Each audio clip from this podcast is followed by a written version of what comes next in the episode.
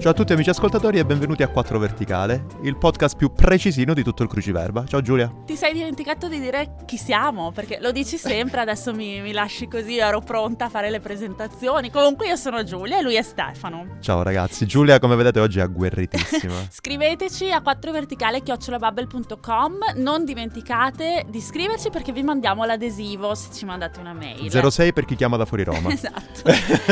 e anche questa settimana Stefano abbiamo una persona da intervistare. Sei Fuochi contento? d'artificio, sì, sono super felice anche perché so già chi è. Ci siamo, abbiamo già lanciato il carteggio da due settimane. Io sono super felice. Ho Sfortunatamente non è in studio con noi. Ah, sfor- perché ma- eh, purtroppo la gente non arriva fino a Berlino, a quanto pare. Eh, Verranno vabbè, dopo, dopo averci Vorrei vedere a te, ci sta. Sono uscito prima, pioveva, c'erano 3 gradi. E lei è Anna Momigliano che ha in collegamento telefonico. Ciao Anna. Ciao! Allora, forse avrete eh, già letto i suoi articoli di rivista studio. almeno Aspetta, non noi parlare sempre tu, fatto. Giulia. Facciamo presentare Sì, Anna. hai ragione, hai ragione. Vai, Ciao Anna, dici chi sei. Eh, io sono una giornalista di Rivista Studio, rivistastudio.com, e dove scrivo di un po' di tutto, ma diciamo che una delle cose di cui mi diverto di più, insomma, una delle cose che mi diverte di più quando scrivo è scrivere di lingua. E questa è la ragione per cui sono qui con voi oggi.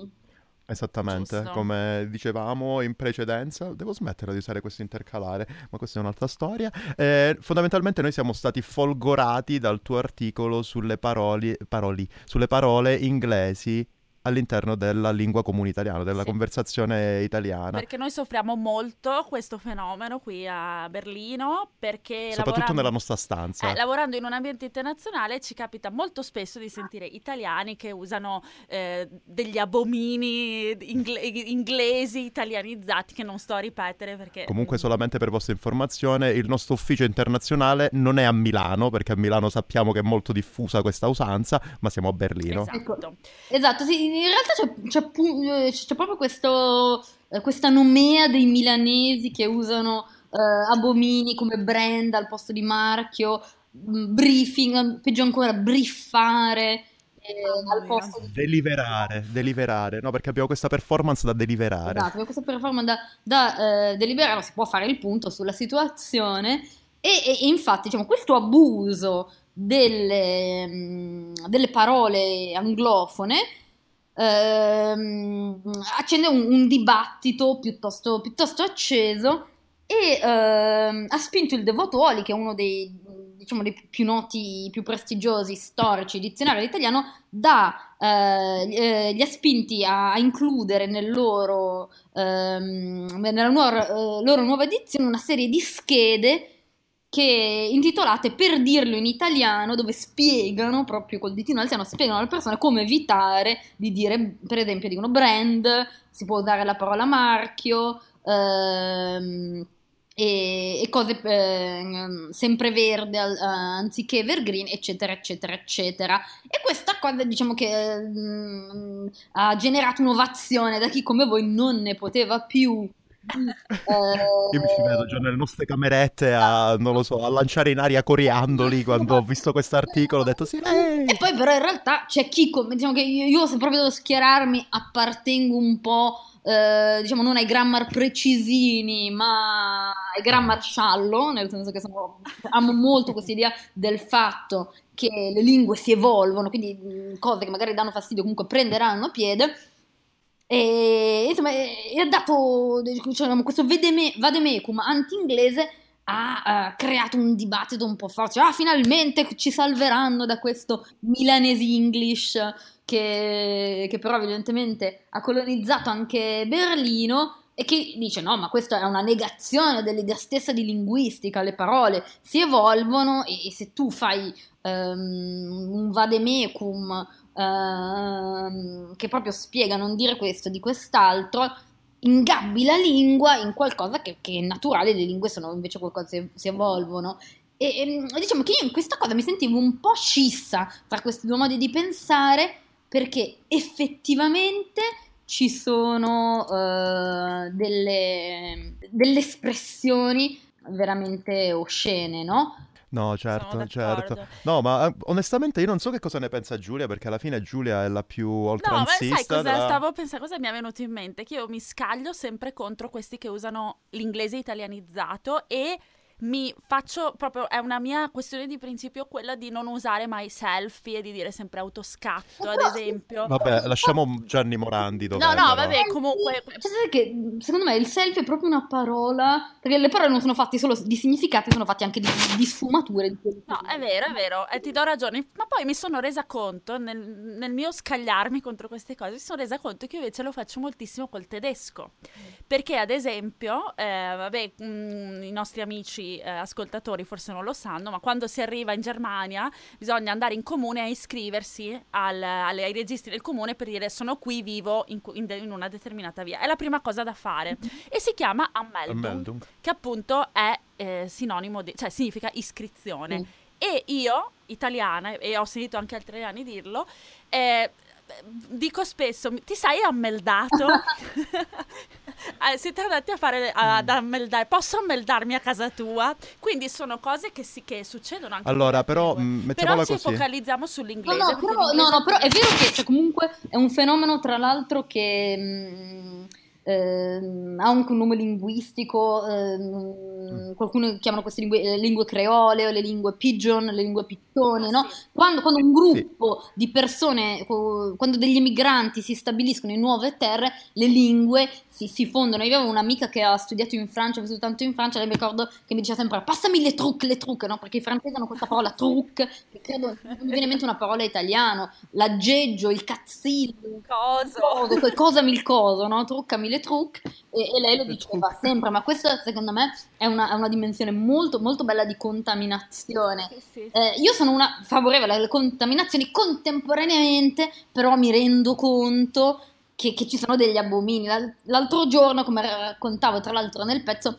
avevo cambiato eh, marca di, di shampoo e sul, e non, dirò, Ah. non dirò la marca perché non voglio parlare male di, di brand o, o marchi, però c'era scritto, apro virgolette, ehm, chiudo virgolette, distribuire in modo omogeneo per risciacquare e procedere con il brushing. Cioè, spazzonatevi i capelli. Ah, io pensavo, io ho letto l'articolo, pensavo che invece si potesse tranquillamente dire brushing. No, beh, no, allora la cosa corretta sarebbe dire, anziché procedere con il brushing, ma se devi dire brushing, allora bruciar, bruciati i capelli. Bruscia, bruciati i capelli. bruciati i capelli. E lì, no, perché... Scusa. no, no, e lì mi sono resa conto che comunque, cioè, che alcune parole erano proprio ontologicamente orrende, alcuni prestiti linguistici, mentre altri, ehm, diciamo, hanno una ragione d'essere. Allora ho provato eh, a, a- a interrogarmi sul fatto perché location fa subito manager truzzo, invece Weltanschauung ti, ti- ti- ti sembra un termine acculturato. E insomma, mi sono resa conto che il confine non è proprio così netto tra le cose. Però se vogliamo mettere davvero un argine a questa cosa, mettiamo un... Sì, vabbè, diamo un indice che sia alquanto soggettivo, però diamogli un'oggettività. Quando il termine è brutto, per favore usate un termine bellissimo che abbiamo in italiano. Sì, Quando il oppure- termine è bello, usiamo, come dicevo Oppure prima... se non c'è bisogno, se, abbiamo- se in italiano abbiamo il sinonimo di location, perché mai dovremmo dire location? Io ad esempio uso spesso parole tedesche, francesi, quando sono intraducibili. Mm. Mhm. Perché eh, invece di usare la perifrasi in italiano e spiegare che cosa significa, vabbè, senti, sai cosa, lo dico in tedesco, o Certo. in inglese, oppure in francese. Sì, no, no, ma la questa è regola della traducibilità, che tra l'altro è anche quella che eh, suggerivano gli autori del, del Devoto Oli, secondo me è, è- cioè, è- è tendenzialmente giusta, ma eh, non, non va, insomma, va presa un po' con le pinze, perché se noi Ah. usassimo parole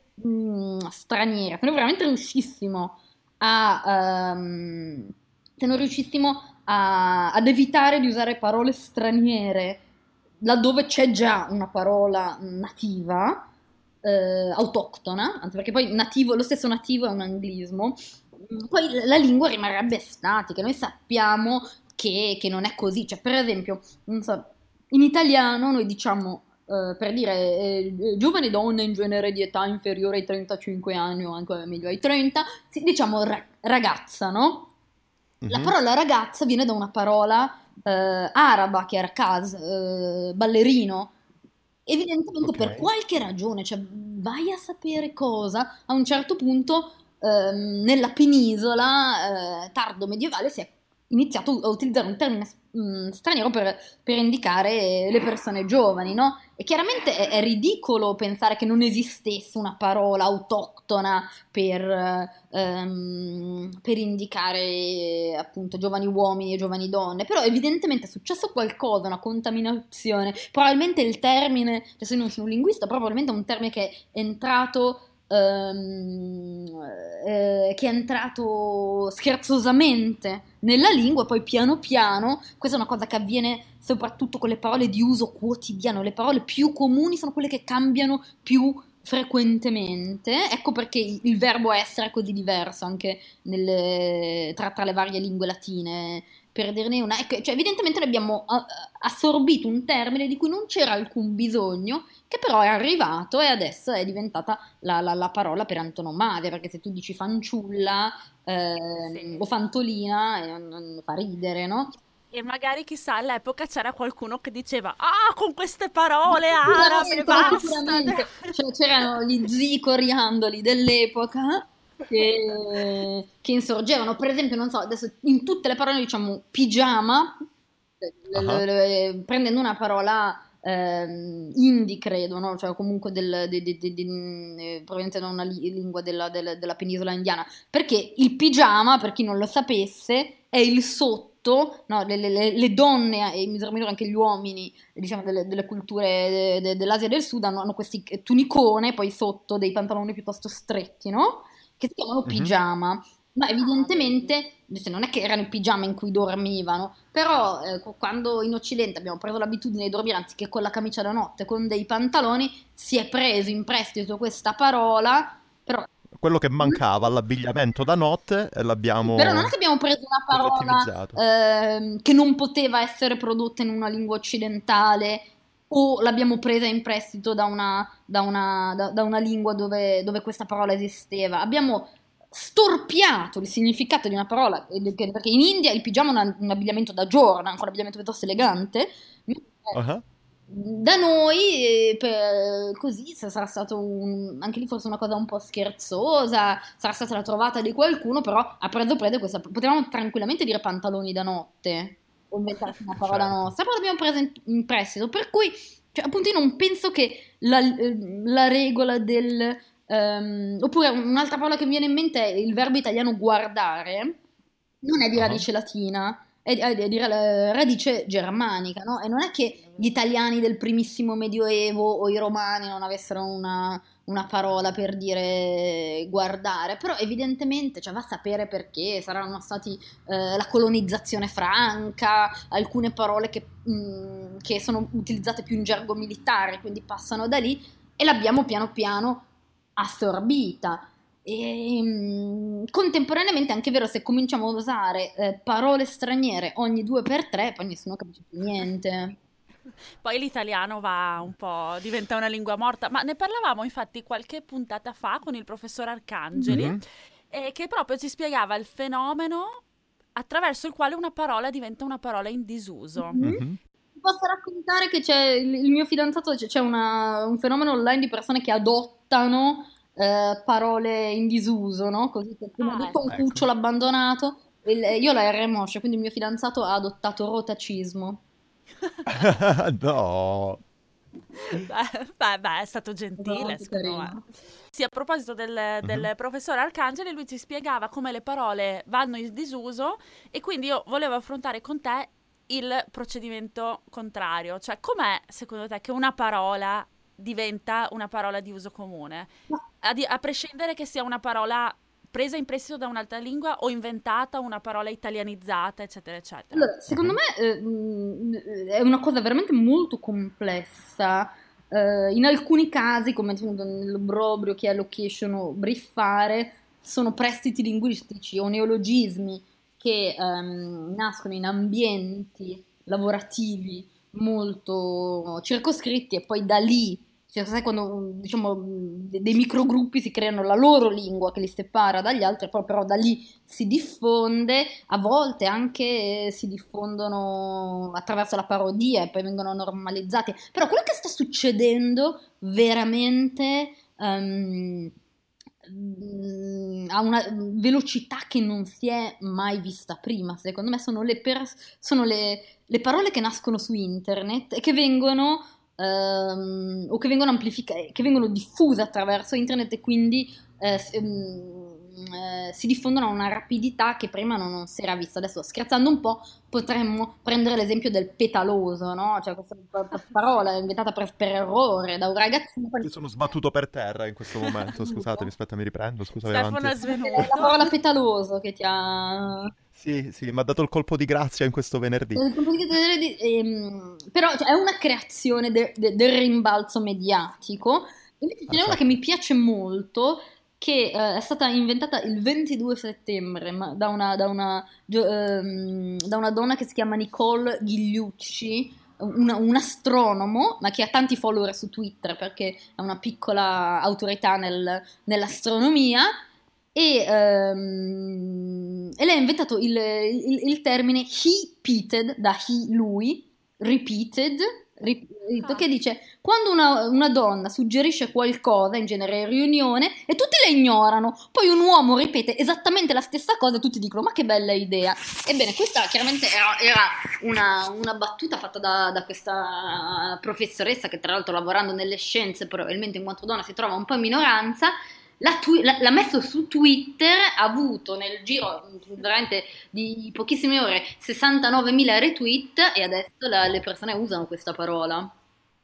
Sì, sì, è un concetto assolutamente... Sì, perché comunque io voglio sperare sempre nella, eh, nel buon senso umano, eh, nell'uomo come persona senziente, l'uomo nel senso di umanità.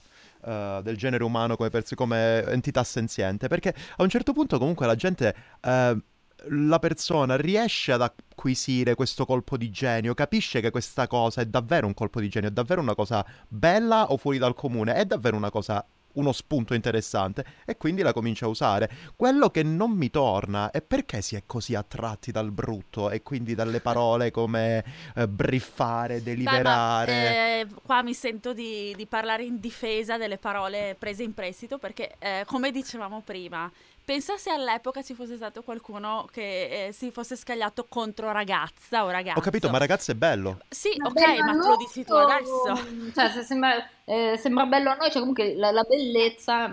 Ci siamo abituati, no? Noi. No, non lo so, io comunque, sono io faccio sicuro. sempre l'esempio delle parole italo-americane. Mm-hmm. Sì che eh, si sono create, lo ricordiamo, eh, attraverso li, li, la mescolanza tra italiani che, alle, che, emigravano negli Stati Uniti, che all'epoca non parlavano l'italiano perché parlavano per la maggior parte dialetti regionali, mm-hmm. che hanno... Ehm, diciamo, mescolato l'inglese a questi dialetti regionali creando delle parole come shusha, sì. Eh, eh, orri up, che è l'italianizzazione di, di Hurry Up e così e via. E la stessa... molto è Guma, che ah, sì. cioè da comare per dire amante.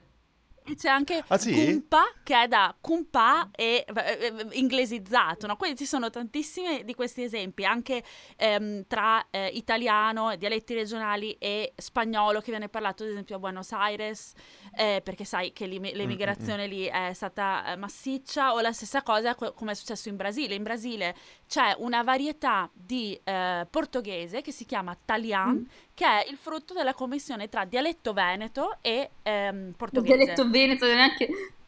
Sì, sì, perché la, l'emigrazione veneta in Brasile e io ne sono la prova perché la maggior parte della mia famiglia è emigrata lì eh, dopo la seconda guerra mondiale e pa- parlavano tutti questa particolare forma di eh, talian che nessuno capiva tranne loro, cioè eh, non era né italiano né dialetto veneto né portoghese, si capivano Beh, solo tra di loro. Anche il, uh, il francese di, di New, della Louisiana, della... ad esempio. Loro no. una molto particolare perché è un francese che chiaramente un tempo la Louisiana era colonia francese, quindi è un misto tra ehm, diciamo francofoni trapiantati lì da, da, da quando era, uh, era, ancora una colonia francese e poi di eh, schiavi eh, africani haitiani, ex colonia francese, quindi che, lo- che loro avevano un francese loro, africanizzato, eccetera, che dopo, diciamo, tutte le cose brutte che sono capitate ad Haiti, ehm, con la guerra civile, sono arrivati nel posto più vicino, che già parlava francese, come New Orleans, hanno contaminato ulteriormente una, una lingua che era già molto meticcia. Quindi, insomma, succe- è successo, succede e succederà. Per No, no. esempio, io, io sono sempre più convinta che il- la parola, il neologismo ammeldare, un giorno verrà, entrerà nel devoto Oli e verrà usato e, e la definizione sarà eh, parola inventata dagli italiani emigrati a Berlino. Non lo so, non ti sopravvalutare, Però Giulia. Facciamo, facciamo come il bambino con petaloso, facciamo una Esatto, esatto. Non lo so, Quindi- non lo so. quindi Lasciamola dov'è a ben Meldare, ovvero venga- sul blog di Giulia. Lasciamolo no, là. mai, mai.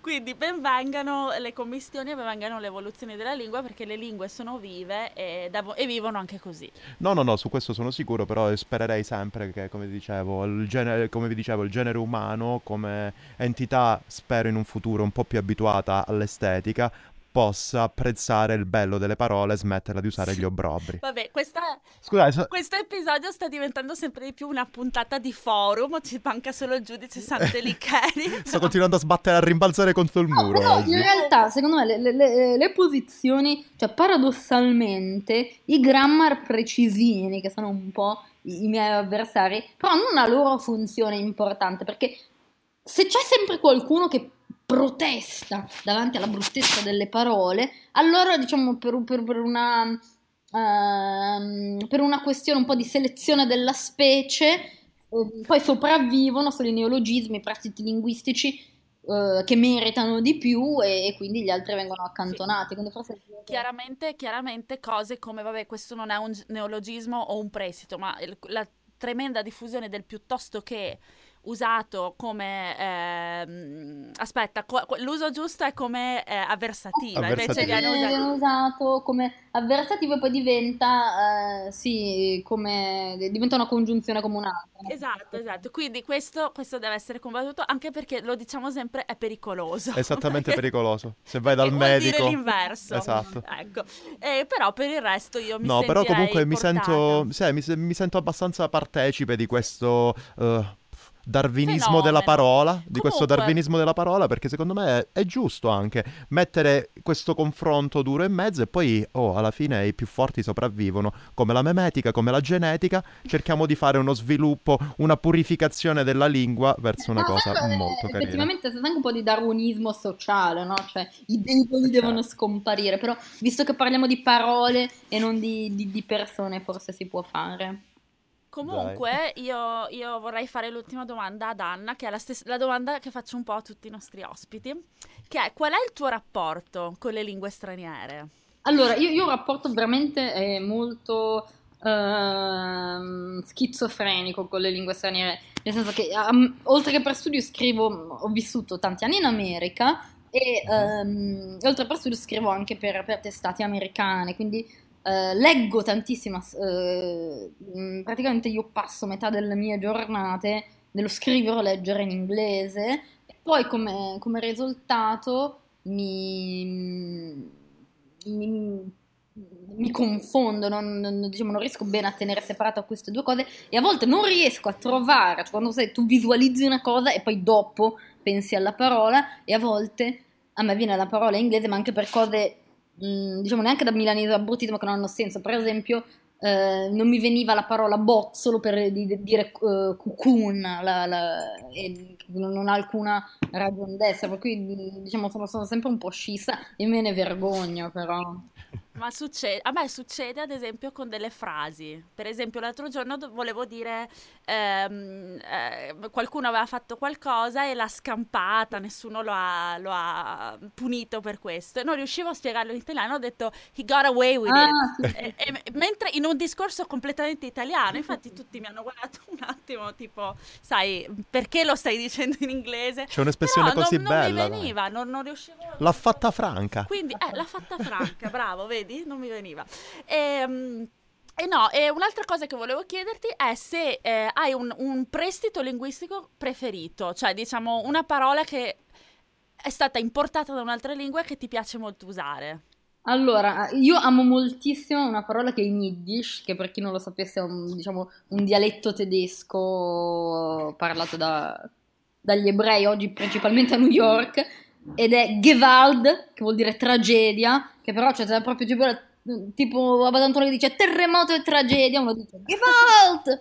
E, e rende bene l'idea, mi arrabbio lo dico. Tu Stefano ne hai una preferita? Buffet. Hai fame? Eh, sì, ho pranzato A tutte poco. le ore del giorno la tua, la tua parola preferita o solo adesso? No, adesso soprattutto, adesso soprattutto, ma buffet... Invece a me piace molto Sturm und Drang, lo dico spesso perché anche a me dà questa idea di potenza, no? E anche, questa è una curiosità che dico spesso perché mi piace, perché l'ho scoperto da poco. eh, le- tu sai cosa, voi sapete cosa sono le vasistas, le finestre? Ah, Sono- credo di intuire, sì. Sono quelle finestre che abbiamo anche qui in Germania, naturalmente, che si aprono sia orizzontalmente che verticalmente. ok, ok. Che derivano dal tedesco, indovina un po', Oh, Vasistas, Ah. perché una volta venivano usate nei castelli per controllare chi stava arrivando. Allora dicevano Vasistas, cioè È chi è, fantastica chi, questa chi cosa. bussa, chi va là, chi va là. E da lì sono state italianizzate e si chiamano le finestre a vasista. Ma io pensavo, pensa, pensa che eh, mentre tu mi raccontavi questa storia, io pensavo, cioè mi ho fatto questo film delle finestre Vassis Das, mi immaginavo un francese piuttosto che un italiano che capitava in, in, eh, in Germania e chiedesse Vassis Das vedendo quelle finestre. Ah sì, anche. Da lì. È vero. Eh, Però vero. adesso si chiamano le beh, finestre. sono anche molto belle, una parola italiana, quello è un, pre- un semi-prestito linguistico molto bello secondo me. Ah. Eh, a Milano noi ne abbiamo tanti, i bovindi, da bow window, Ah, sì, che si chiamano bovindi. Ah, vedi, vedi. Sì, Quindi sì, molti sì. termini architettonici. Esatto. Quindi, Questa è una cosa interessante. Sarebbe da, da studiare la cosa. Magari ci scriveremo un articolo per il magazine di Bubble. Magari intervistiamo qualche architetto. Va bene, ecco anche. Beh, qualche architetto linguista. Perché no? Lo Perché cerchiamo. no? Bene, allora io ringrazierei la nostra ospite. Grazie a voi.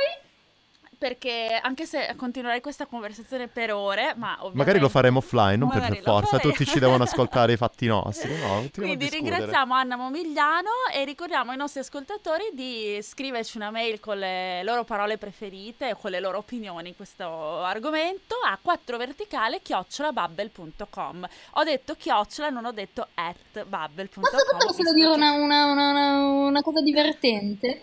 Hai tutto il tempo che vuoi, Chiocciola- Anna. Chiocciola dell'email in ebraico si dice strudel, non in tedesco. Non ho mai capito perché, però a me fa fa molto ridere perché penso, penso sempre che ci sia tipo uno strudel nel senso di torta in mezzo all'indirizzo email. Ma, ma pensa che in ogni, e lo potrai leggere sul magazine di Bubble, che è un articolo che abbiamo re- pubblicato recentemente, che ogni lingua ti sorprenderà, lo dice in modo diverso. Il- in greco si dice papera, in bulgaro si dice una lettera scritta male, e co- in cinese si dice una stringa della scarpa arrotolata. Quindi è una cosa pazzesca, non avevo idea, non ne avevo idea.